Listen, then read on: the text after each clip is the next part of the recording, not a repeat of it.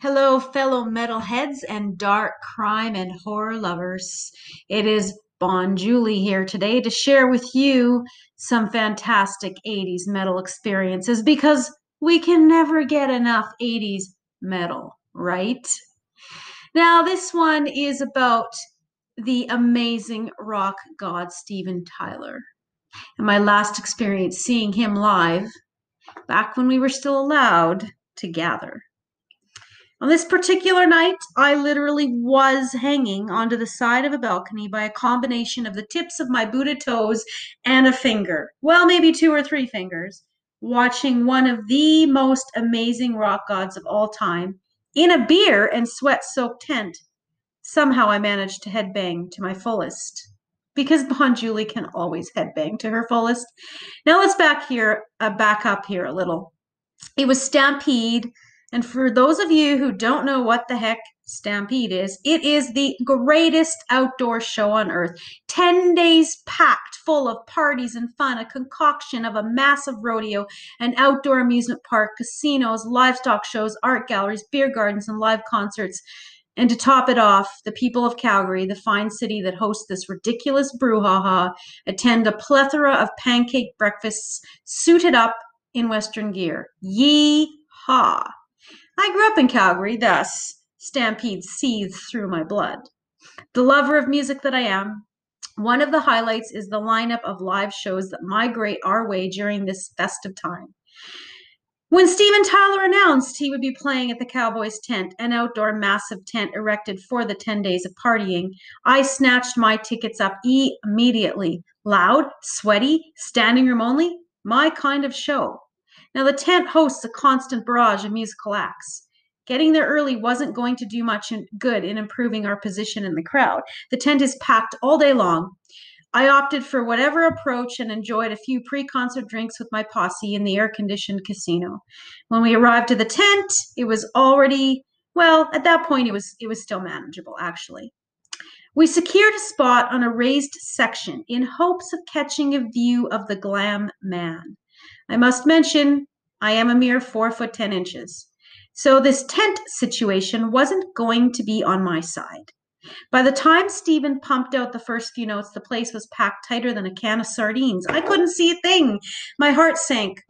A lot of these people filed in last minute. I had been waiting for this since I bought my ticket six months ago. Hell, I've been waiting for this since the last time I saw him perform years ago. Oh well, I accepted my fate. I took a long swig from my drink, closed my eyes, and drank in Steven's aura. And by this time, we had switched from the cheap water beer. Unfortunately, the great local craft beer isn't served in many spots on the Stampede grounds for the sweet mix of rye and coke.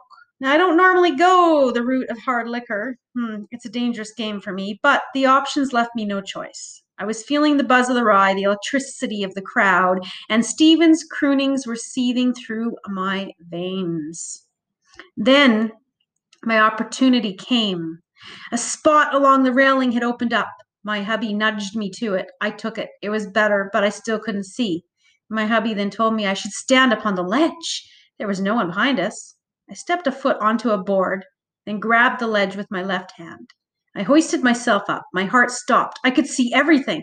I tingled from head to boot.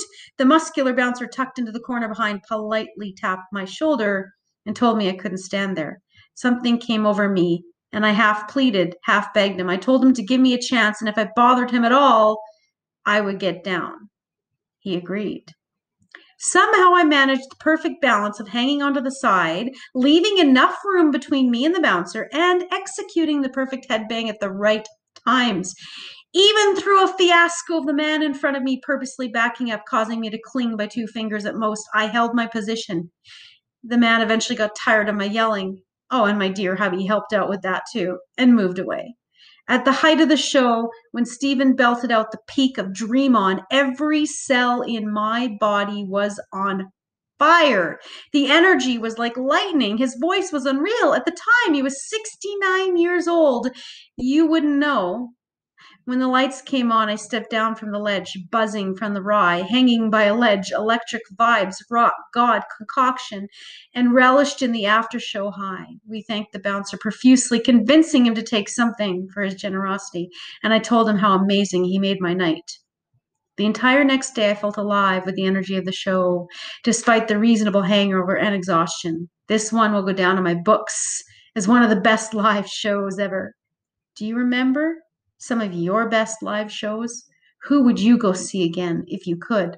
Who would you go see that you've never seen and are dying to see if you could?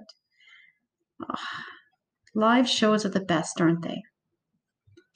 Well, here's to Steven Tyler, 69 year old rock god, who will be in my memory and in my veins forever.